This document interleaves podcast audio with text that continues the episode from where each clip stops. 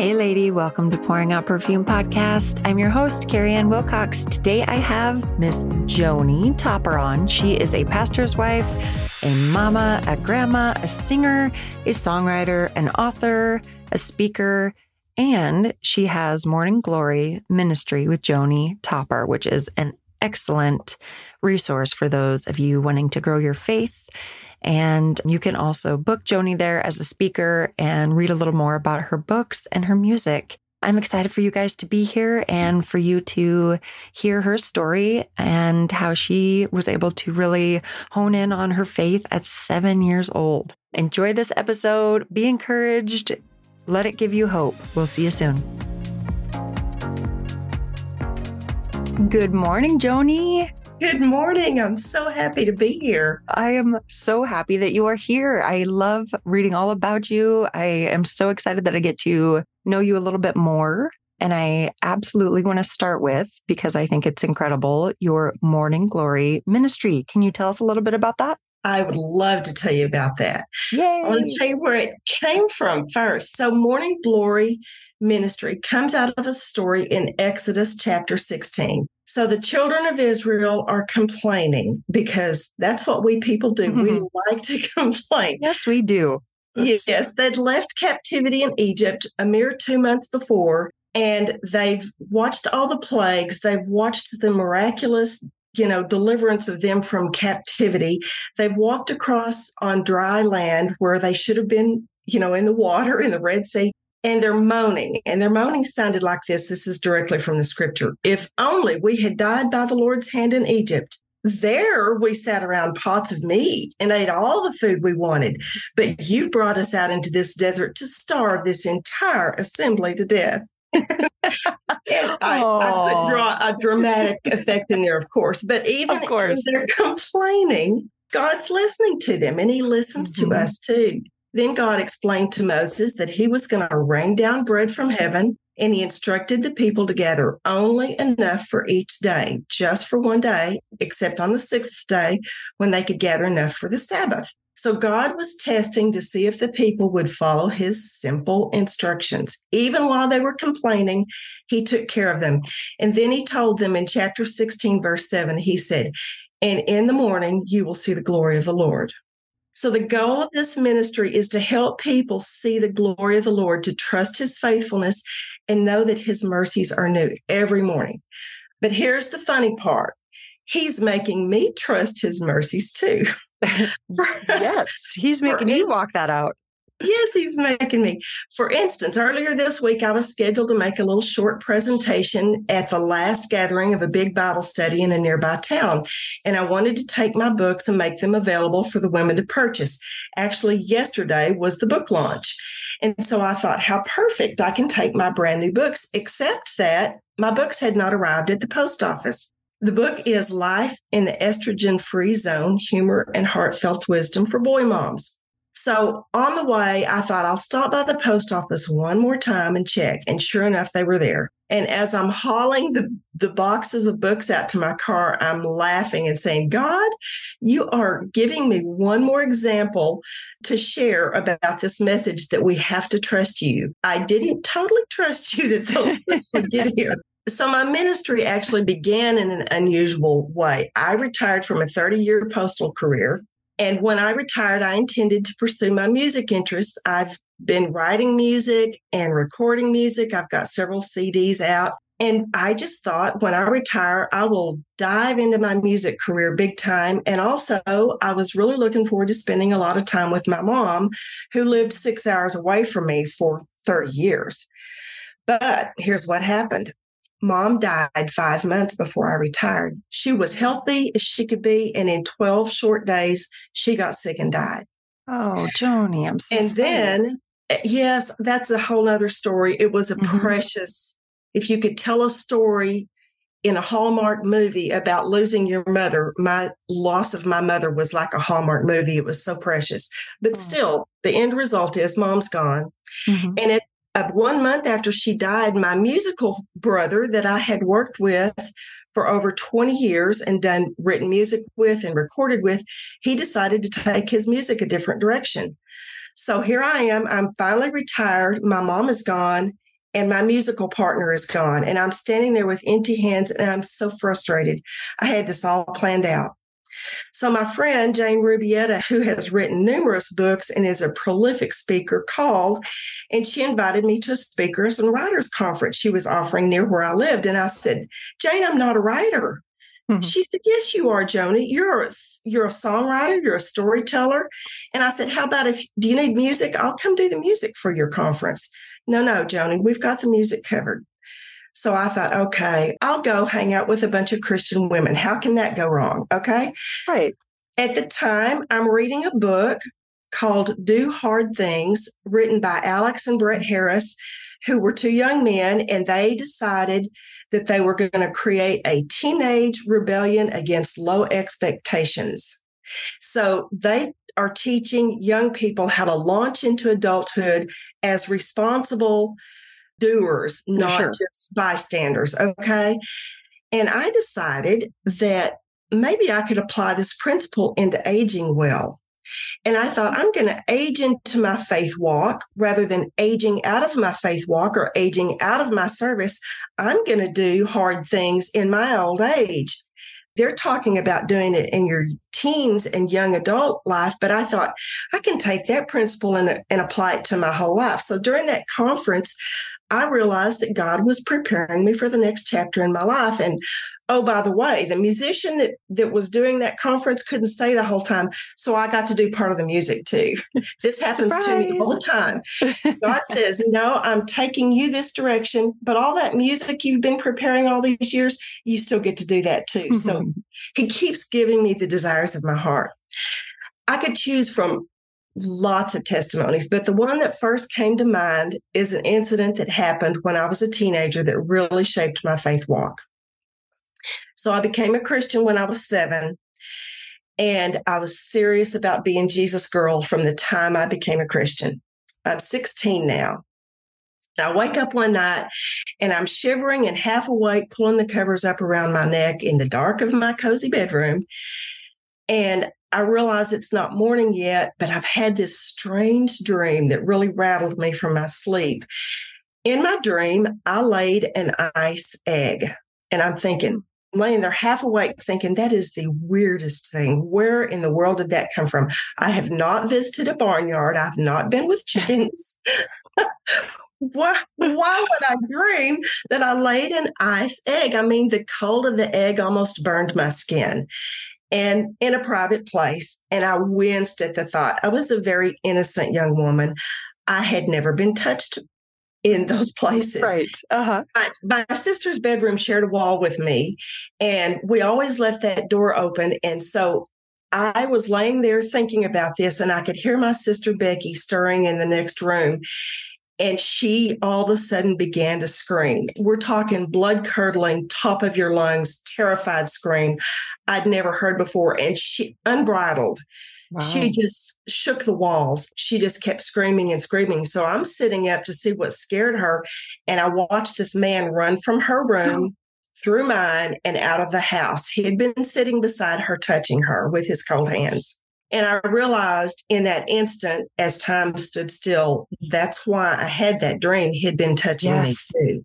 So wow. I felt violated, like my purity had been stolen. I was terrified. We lived in a small community of about 80,000 people. And if somebody asked me back then, I would have told them we didn't even lock our house. Right.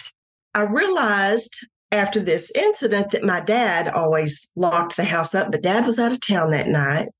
My dad was a reserve deputy sheriff in the county. I always felt safe.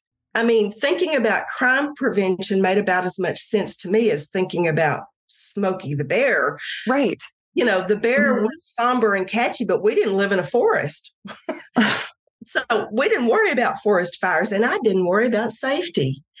So in the days that followed, fear like gripped me, and I watched despair just eat at my dad. His ability to provide a safe environment for his family held paramount importance to him, and he mm-hmm. felt helpless. I'd never seen him be anything less than capable.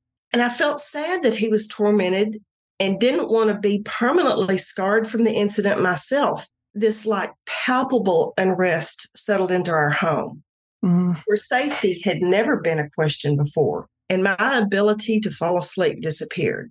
You know, I'd been a Christian since I was seven, and I decided in that moment if my faith doesn't make any difference in life, if it doesn't make a difference in these situations, it's not faith at all.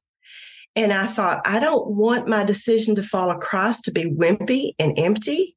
Mm-hmm. So I've got to let him help me chart deep water. By this time, I understand that God wanted my relationship with him to grow, not just stay in a compartment that opened on Sundays and holidays. And I realized anything that's alive is in a constant state of change, and I wanted my faith to be alive. But I also understood it was going to require some effort on my part. So, deciding that only God could help me escape this fear, I propped up with my Bible in bed one night. I knew the Word of God was supposed to offer answers, but I didn't know where to look. And I just prayed. I said, God, I don't know what to say. I don't know what to do. I'd heard people say they found answers to their problems in the Bible, but it seemed like such a daunting task to find some story mm-hmm. that would fit my situation. It felt like a tipping point in my life, and I wasn't willing to live in that fear. But my own efforts to calm and relax myself were not working. So I opened my Bible with no deliberate intention other than seeking help from God. And I began reading about David hiding from Saul and his army. And as I read this story, I understood the despair that David must have felt. I mean, his safety hung in the balance for a long time. And he proved his loyalty to King David, and he still found himself treated like an enemy. And he was, I mean, it was terrifying. 3,000 of the king's men were trying to kill David. And I'm reading this story and I'm feeling frustrated because David's fearing for his safety just like I did. And I thought, maybe this is not where I need to be reading. So I closed that story and I flipped over to Psalm and started reading. I knew enough about the Bible to know that David wrote many of the Psalms. Even mm-hmm. so, it took me by surprise when I read his words in Psalm 4 8. He said, I will both lie down in peace and sleep. For you alone, O Lord, make me dwell in safety. Mm. And those mm. words just popped off the page. I shook my head in wonder. It was like, of all the words in this huge book, I found a story about someone else living in fear, a fear substantiated by their experiences. And yet, David said he knew God would protect him. That psalm branded my heart and planted a whole new understanding of the goodness of God deep in me. If David could lay down and sleep while Saul and his army sought to kill him, I could lay down and sleep too. David decided to trust God, and I would decide to. I could entrust my peace of mind to God just like David. So no one saw me make this decision. I don't remember talking to anyone about it maybe my sister at some point, but it still remains one of the most pivotal points of my entire life. From the moment I decided to let God be my comfort, I learned firsthand that his trustworthiness is authentic. Let's face it, life bombards us with all kinds of situations from which we have to recover. Sometimes they happen to us, sometimes they happen because of us. I've had some of them happen because of me. But I, have learned, yes, I've learned that how we deal with those circumstances determines whether or not we rest. From a place of rest, I'm much more likely to make wise decisions. Mm-hmm. I'm much more likely to recognize the joy in my life and encounter those around me from a place of kindness and compassion.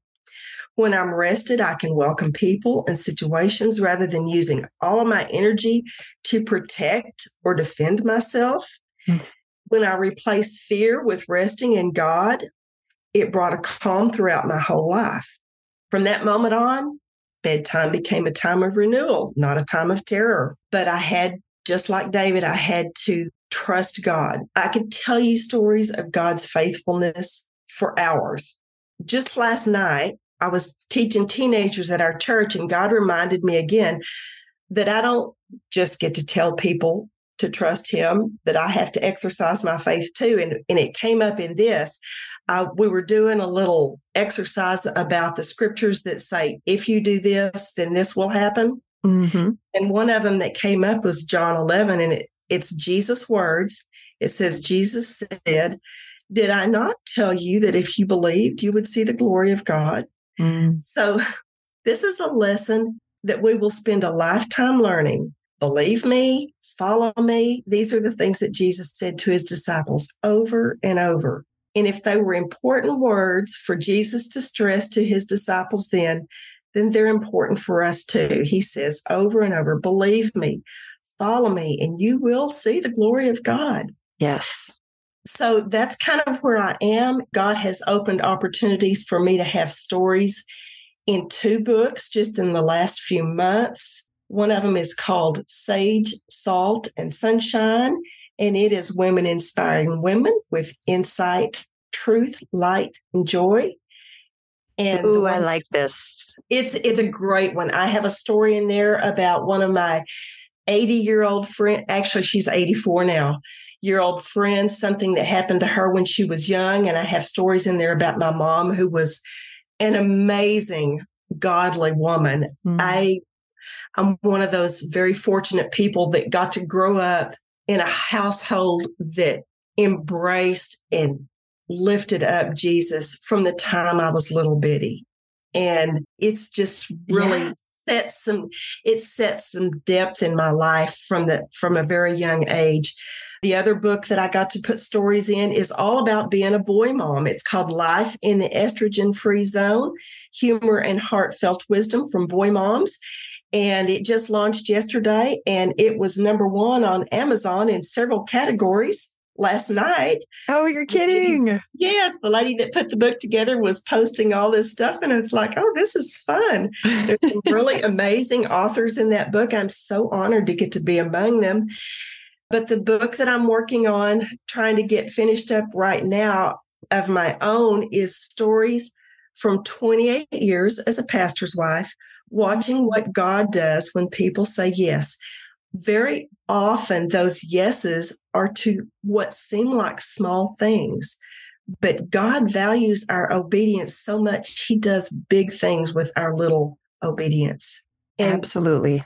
Just wonderful stories. Mm-hmm. So I'm really looking forward to getting that finished up too. Well, it sounds like you are just rocking and rolling. I love to see all of this. Joni, it's, it's incredible. It's so fun. It yeah. is so fun walking with him. Oh, because I am still intrigued by this. I just have a couple questions.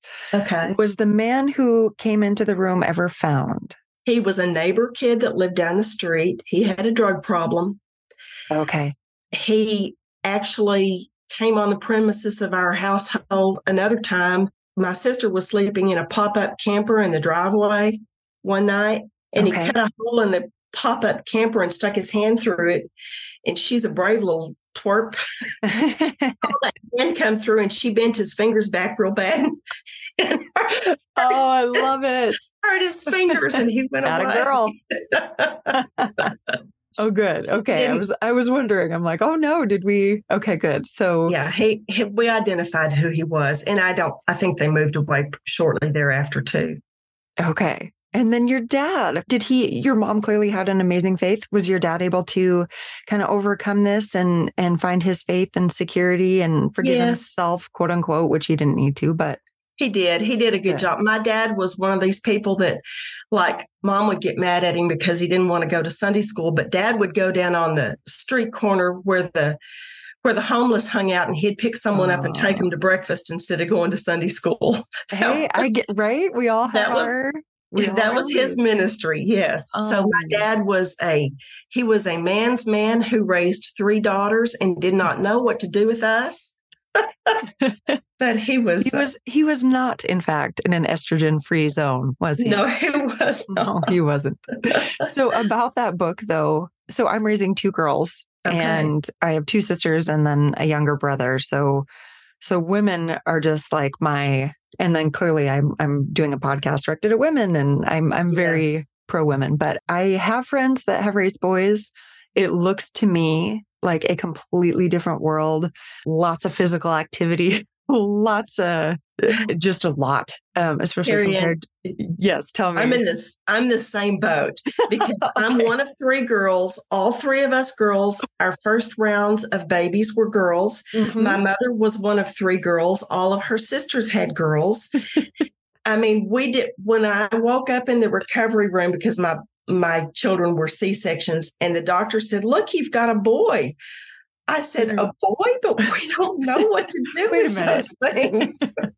yes, it's a totally different world. It's a delightful world, Aww. but so is the world of girls. Totally. Well, my mom says, and I'm sure it's true with my my I'm sure my friends say it too, but she's like, you know, the relationship between a mother and son is so different it than is. a daughter and daughter and not bad, just completely different. So that's amazing that they wrote that book and that you've got some stories in there. Sounds like a good one. They're great stories. My son grew up to be a very, very, very successful realtor in the hill country.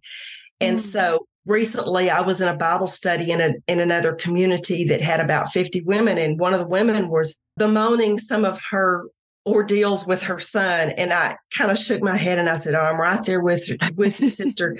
I raised Rodney Topper." And about three or four women in the room went and put their hands over their mouth and they said, you're Rodney Topper's mother? And I said, Yes. And one of them said, I want to go to lunch with you. I love him. Oh, good. I didn't know if that was going to be a good thing or a bad thing. It, okay. I, well, I didn't either. it was a good thing. He loves people and he and he helps people all the time. So he, it's very fun being his mother. One of the stories in the book the title of the story is so and so's mom because I said, you know, when you have children, you no longer need a name of your own because mm you're just so and so's mom. Yes, this is this is true. oh, I have just loved talking with you and getting to know you better. I knew you'd be a joy, especially as we were emailing prior to this. I'm like, oh, she's got energy. She's just a light. So I'm so glad you're here. I am too. I so appreciate the opportunity to to share the stories of what God has done so faithfully mm. in my life and continues to do. And Carrie Ann, you shared enough stories with me about your life to say he's building stories for you to tell too in your mm. ministry. And I'm so delighted about that. Oh, well, thank you. I appreciate that so much. So much. I thank you guys for listening and I hope you're encouraged and I hope you share with a friend or family member or whoever about Joni and her story and the stories in her books and everything she's doing with Morning Glory Ministry. I will have all the links. I will have everything in the episode description in case you want to get in touch with her. She's an amazing woman, as you can hear. Thank you guys for being here, and we'll see you in the next episode. Ladies, ladies, ladies, if there are any of you that have wanted to start a podcast thinking about it, getting your voice out there, using it as a platform in order to help others, I want you to listen to this. Please head on over to Stephanie Gass podcast course. Start a podcast in 30 days. She gives you step by step information, guiding you so easily along the way. Hey, look, if I can do it, you can do it. She is one of those amazing teachers that just helps it flow, helps you with technology, which I am not inclined. She also takes away the mess and the yuck of the social media game and the nonstop posting and blah, blah, blah. Listen, this course is for you. You head on down to the link that is in the episode description, click on it, and you'll get a deal through that. Clarifying your calling, which is how to really narrow down your niche for your podcast and then you'll also receive Podcast to Pro University course. So, two courses for one when you use that link. So, go for it. Go out there, start your podcast. The time is now, my friends. And don't forget, there's always, always hope.